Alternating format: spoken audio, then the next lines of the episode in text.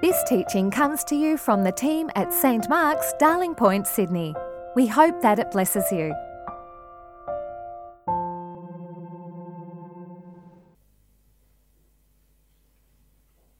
Very good morning to you all.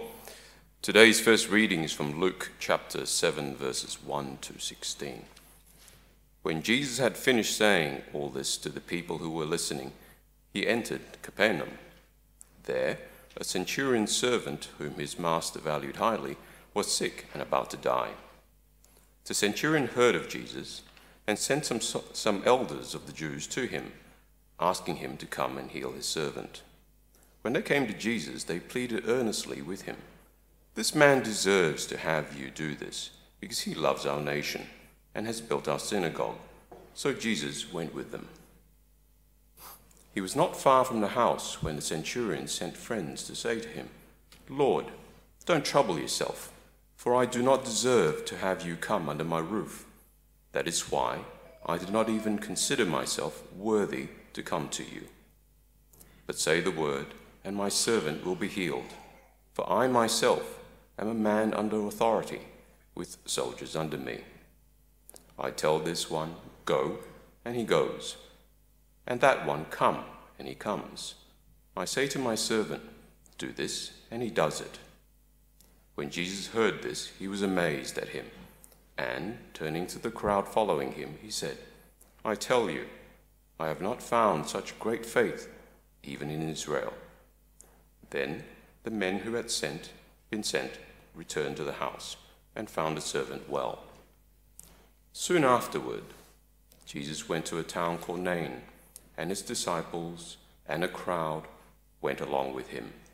As he approached the town gate, a dead person was being carried out, the only son of his mother, and she was a widow. A large crowd from the town was with her. When the Lord saw her, his heart went out to her, and he said, "Don't cry." Then he went up and touched the bier that they were carrying him on, and the bearers stood still. He said, "Young man, I say to you, get up."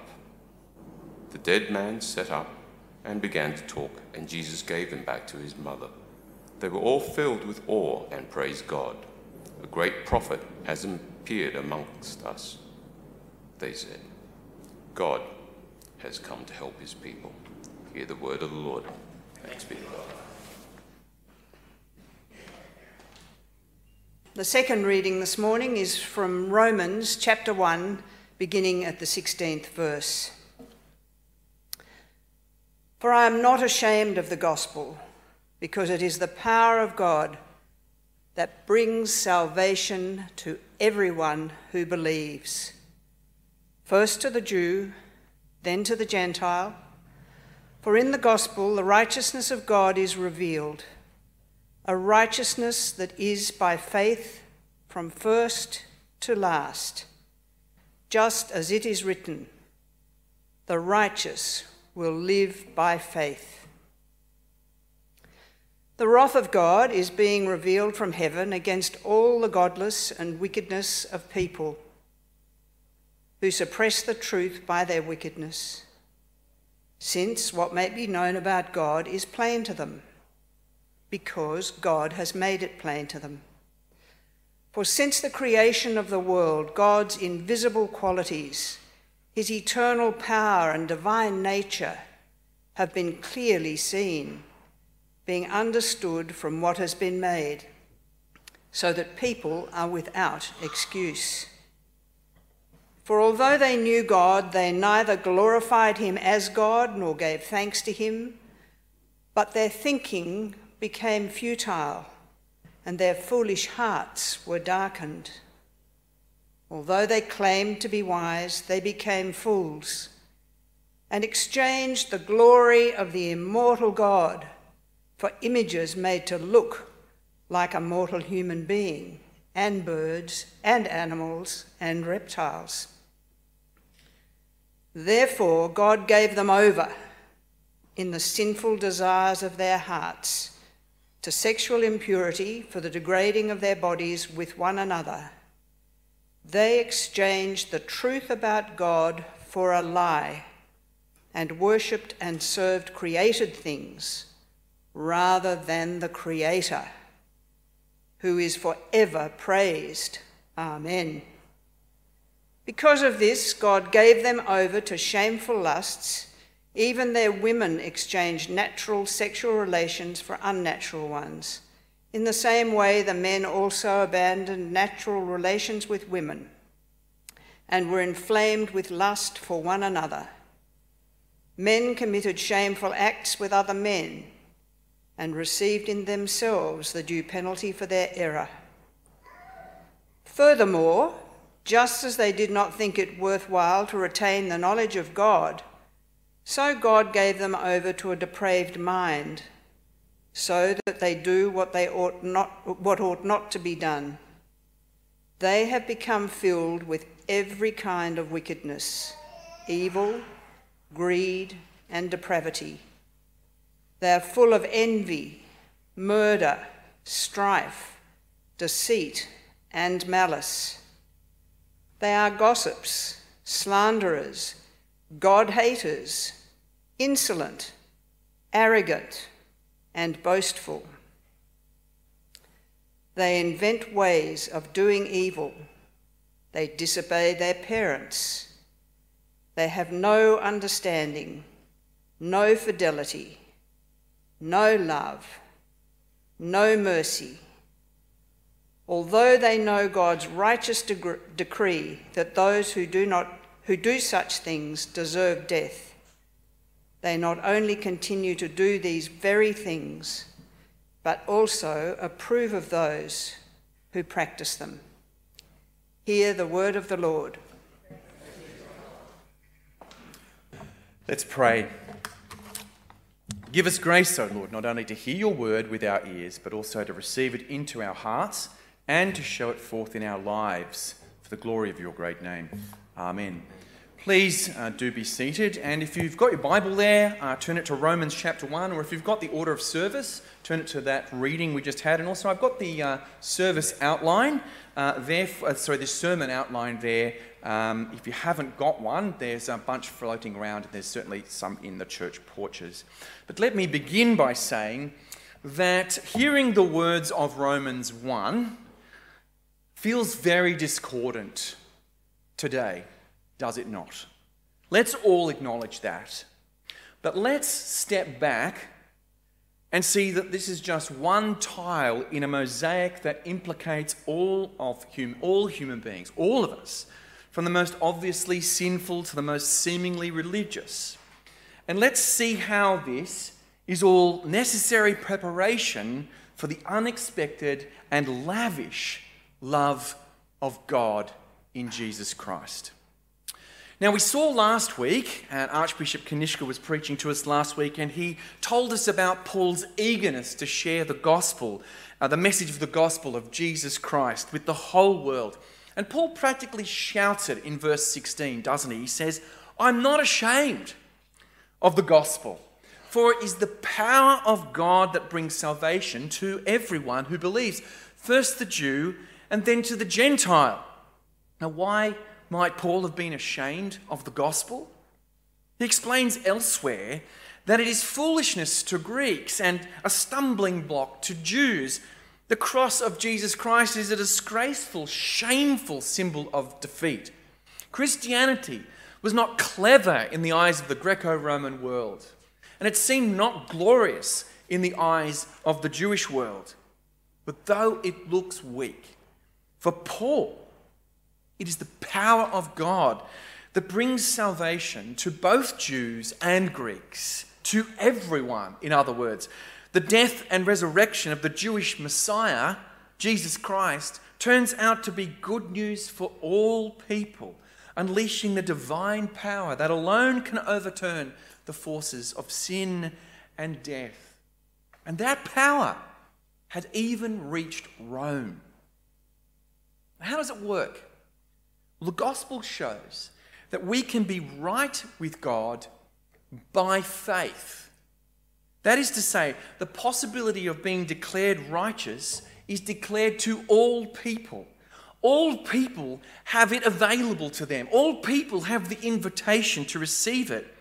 And that status comes by faith, not by doing the good works of the law, not by our human performance. It's by faith all the way.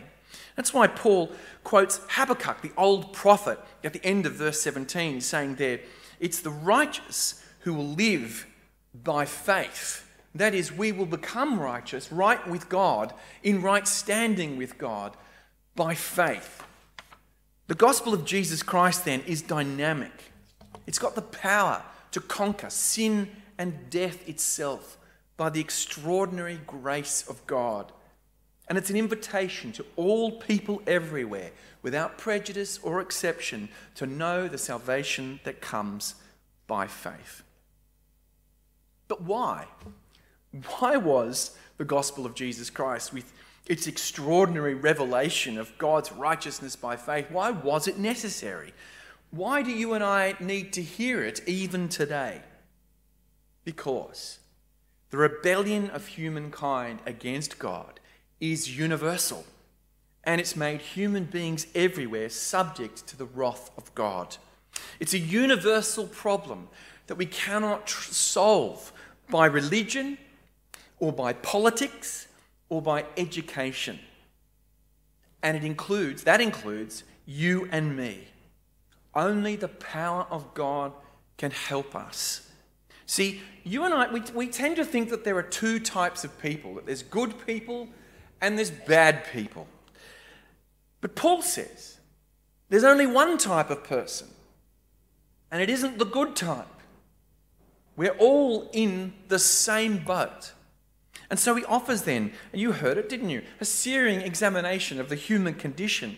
His camera, if you like, sweeps across all human society. And at each stage, we might be feeling a little bit self-righteous and saying, yes, that's them, they're terrible over there. But eventually, his camera will be, will be panning back, and we'll find that we too are in the frame.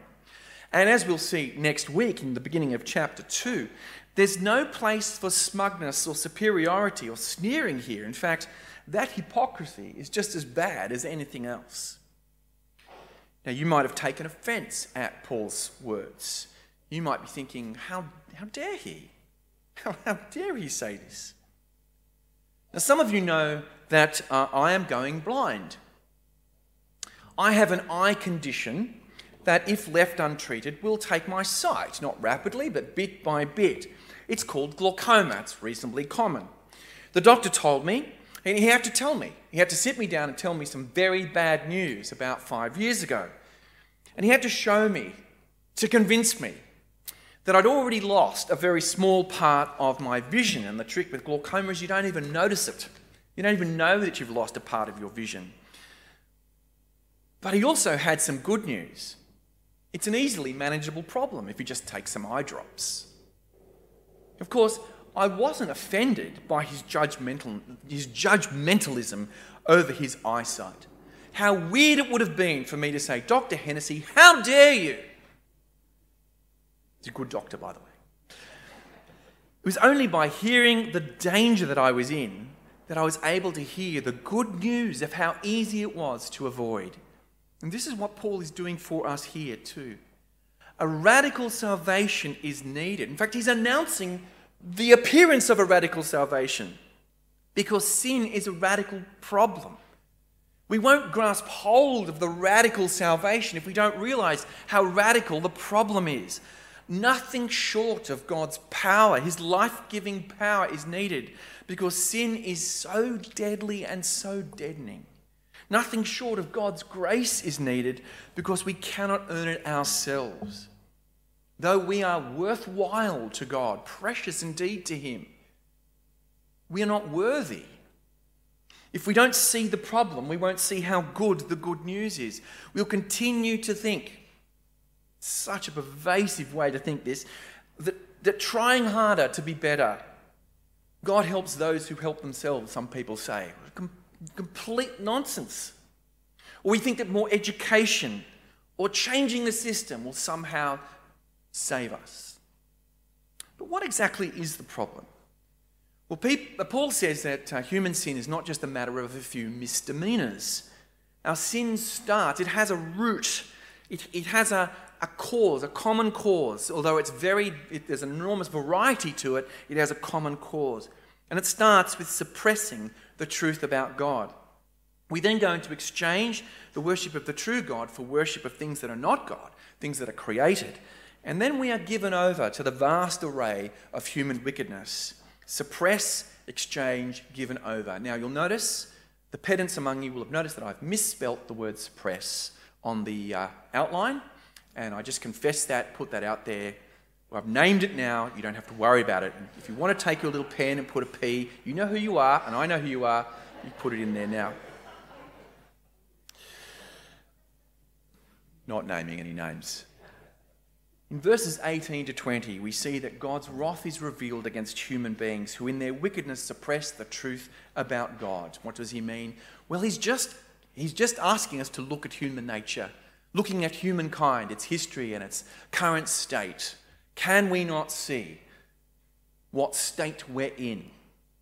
The connection between a particular attitude to God and wicked behaviour is made very strongly in these words. If the basic commands of God to human beings are to love him, love God, and then to love our neighbour, then likewise a failure of worship leads to a failure of behaviour. They're two sides of the same coin, deeply connected. The evil of human beings starts with censorship of God, a failure to listen to him. God has been no-platformed by human beings. He's been cancelled by us. We ignore him and reject his way. We should know God, since knowledge of the true God is obvious, because God himself makes it obvious to, to us in the majesty of his creation. False worship and ignorance of God are then, for Paul, willful acts of suppression, not accidents of birth or culture. And that's why it's culpable. It isn't just a matter of a difference of opinion over philosophical matters or religious matters. The outright rejection of God, the Creator, who made his own existence plain to us in the things that he has made, including our very selves, is a rejection of the source of all that is good and true and beautiful. Did you see the James Webb telescope images that NASA released this week? Extraordinary images on a consideration of the size and beauty of the universe, which gets bigger and bigger the more we look at it. thirteen point five billion light years in every direction, I believe, and that's just what we can see at the moment. We should easily come to recognize the existence and the greatness, the majesty of the Creator. God has not concealed himself from us despite his invisible nature. In fact, his invisible qualities ought to be obvious to us from what he has made.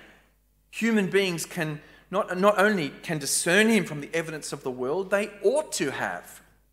They, without, they are without excuse. Their ignorance is self-deceiving, a culpable ignorance. God's eternal power and his divine nature, says Paul, these qualities that are beyond our human understanding are mediated to us through the creation of temporal and non-divine things, through the things we see and touch. The glory of the Lord shines through his creation. As the great poet of the nineteenth century, Gerard Manley Hopkins, said, the world is charged with the grandeur of God. It is sh- wrung out like shining from shook foil. The glory of the Lord shines through his creation. He's put his stamp on it. It bears his fingerprints. To spend time in the world contemplating him, the maker of all that is, is clearly what we are made to do. And we are made also to, to give him thanks for all that is, for, for his creation, for his magnificence in doing it, for life and health and safety and for freedom to rest and all that we thanked him for earlier. But that's not what human beings do. So what happens when human beings deny the true God? Well, we don't stop being religious. That's very interesting here. It's not as if there's a move to atheism here. In fact, human beings are very religious in every way. We worship because we were made for worship. There is a God-shaped hole in every human heart, and we fill that hole with either the true God or the false or false gods. And this willful act of suppressing the truth leads, ironically, to further inescapable ignorance. The desire of God still resides in us, the need to know him and to worship him. It's still there, but now we are given over to an epidemic of foolish ways to worship, the things that are not truly God. And true worship, as Paul tells us here, involves glorifying God and giving thanks to him. That's what should happen when we recognize the true God in his world. The proper and humanizing pose is praise and gratitude. For this you and I were made, but in suppressing the truth, we instead look to the things of the created world and worship them. We worship things that we too have created instead of the one who made them. And it's as ridiculous as it is deeply offensive. Now, we live in an era in which the worship of idols is not usually as direct as it was in Paul's day, but the suppression of the knowledge of the true God still leads to false worship, in which the objects that are created become God's substitutes. And we do this all the time, that God-shaped hole in our hearts, we place things that nestle there and take over the God space. Grip our focus and attention, lead us on, captivate us indeed. Things that indeed do not wish for our good. Things that consume us even as we worship them. And these things that are perishable and limited take the place of the ultimate being who is eternal and unlimited. It's as pathetic and foolish today as it ever was. And with this comes the shadow into which the great gospel of Jesus Christ throws its light. And that's what we get in verses twenty-four through to thirty-two. And it's interesting here, God essentially gives us what we want. He gives us over to it, just as he did uh, in, in the Garden of Eden. He gave Adam and Eve free, their freedom to live without him, to live life on their own terms. This is exactly what we see here. And as we look at what happens in human society as we seek to live our own lives our own way without God, we are called to ask by Paul, how's it going, human beings? How's it going not referencing God? How good a job are we doing with, with it? He gives us over, and what we see as a result is this vast array of wickedness, of which degrading sexual behaviour is an example, a graphic example, as we see in verse twenty-four. False worship goes along with behaviour that desecrates the human body, the human body which itself is made in God's image. The lie about God leads to a lie about the human heart and its fulfillment through sexual promiscuity, which is self-destructive. It's perhaps the opposite of the way we would think about it or the way we imagine Paul would think about it. We, we would see, or we'd think Paul might see sexual promiscuity as the reason for God's wrath, not the result of it. But you see, this is really important. Paul isn't a moralist. He's not actually finger-wagging here. He says that the behaviour that he's describing is the fruit, the consequence of deliberate acts of ignorance and false worship. That's, this is where it leads when we choose to lead our own lives our own way without God. Idolatry is a big lie that becomes the source of an immorality that is damaging. We deny the beautiful order with which God made the world and made us, and we degrade it. Paul himself would have seen graphic evidence of this in the brothels and temples of Ephesus and Corinth as he went round the Greco-Roman world on his missionary journeys, where male and female prostitutes were on offer in their hundreds, even calling what they did sacred acts of worship. In fact, the brothels are often next to the temples in the ancient world. He would also have seen how elite Greco-Roman men, the leaders of their households, would have used other men, boys and girls for their sexual pleasure. With the explosion of pornography in our own time, we have seen this terrible curse, a curse fall on our own society in industrial strength. It is a billion dollar industry that has got its hooks into a whole generation. We know that it's deeply destructive. Secular psychologists know that it's deeply, and educators know that it's deeply, deeply destructive. They know, they can see the damage that it's doing, and yet there's no will to stop it. Paul would see it as a tragic symptom of a rejection of the truth about God, a consequence of that. Partly it's a result of distorted thinking about God, the world, and humanity. But partly this is giving us what we want, a giving over by God. Just as in Eden, where God gave Adam and Eve what they asked for, here God gives human beings over to the lies that they believe, to live apart from God and without the blessing of living according to his will is a punishment itself. Sin, as they say, is its own reward. I had a science teacher who used to say that about my homework. I've never forgotten it.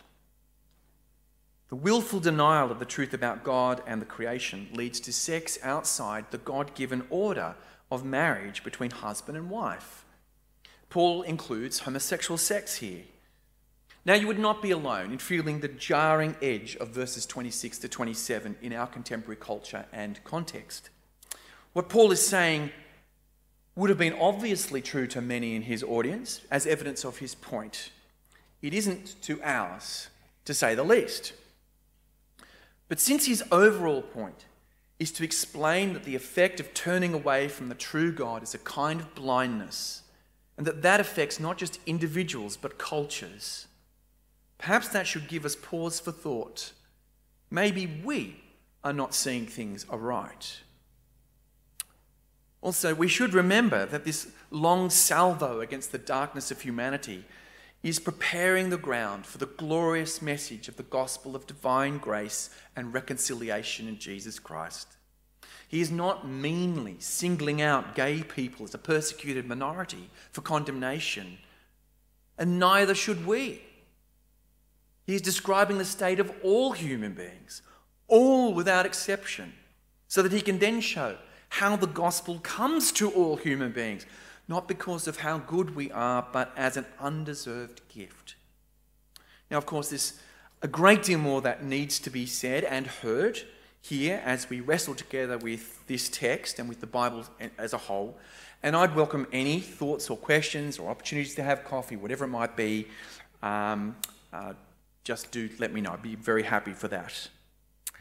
The bottom line, though, for Paul is that though human wickedness is mercifully restrained by civil laws and human conventions, there is something very dark about you and me. In verses twenty-eight through to thirty-two, he lists both the dramatic sins and the trivial side by side. Did you notice that? They're just shocking to us, aren't they? He's got murder and gossip and disobeying your parents side by side, which seems to us to lack proportionality. But remember, Paul is saying that those things are the same, they are alike because they have the same root cause in our rebellion against God. This list of vices are crimes against love. They make society itself dangerous and uncertain. Chillingly, he says in verse thirty, human beings invent ways of doing evil.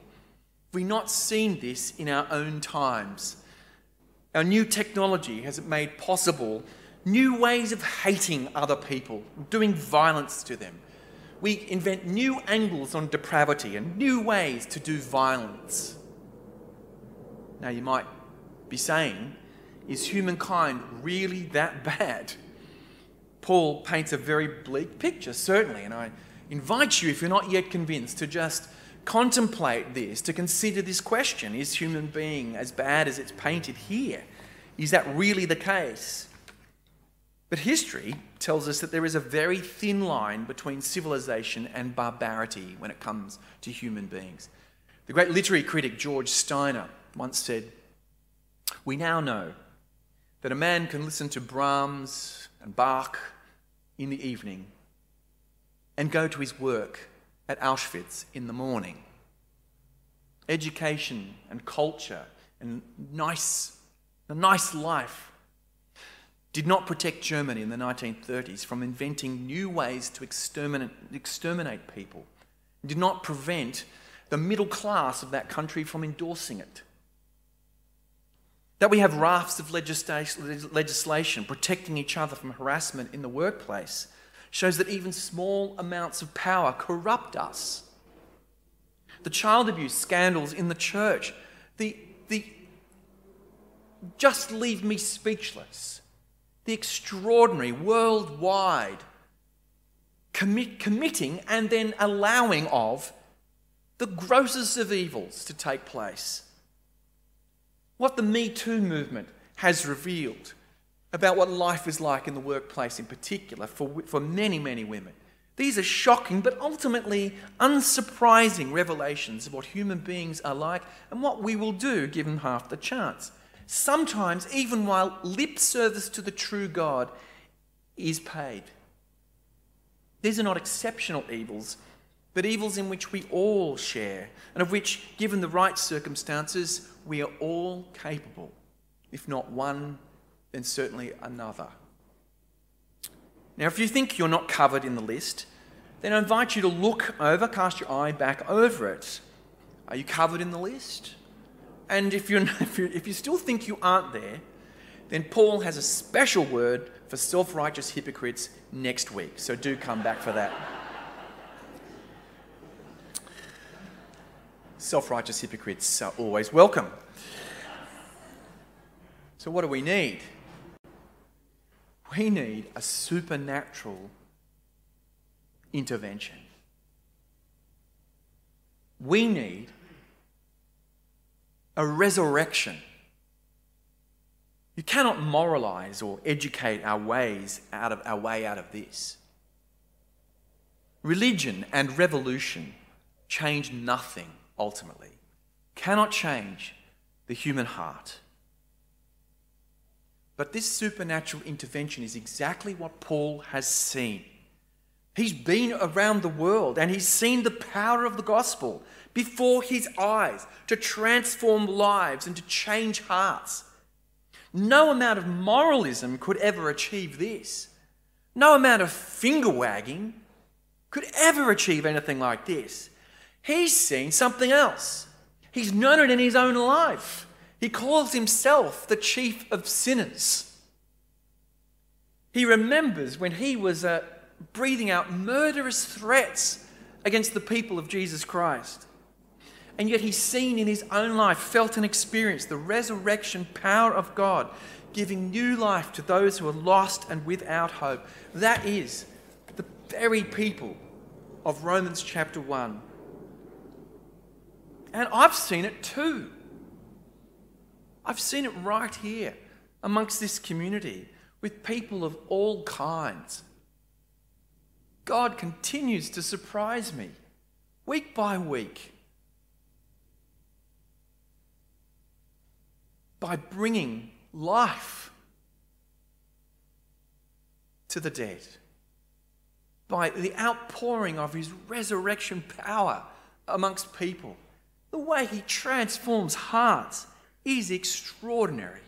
The grace of God in Jesus Christ is just the miracle we need but have never deserved.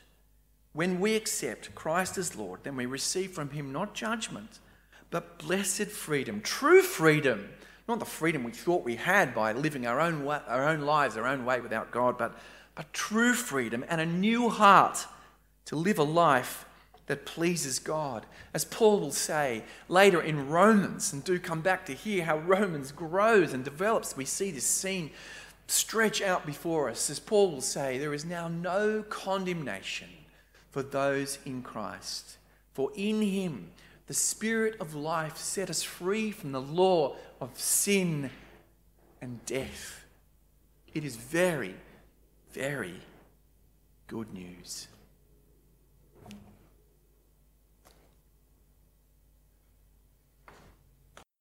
Thanks for listening. Please visit our website at w w w dot s t marks d p dot org to subscribe to our new episodes, browse more resources, and find more information about the community of Saint Mark's.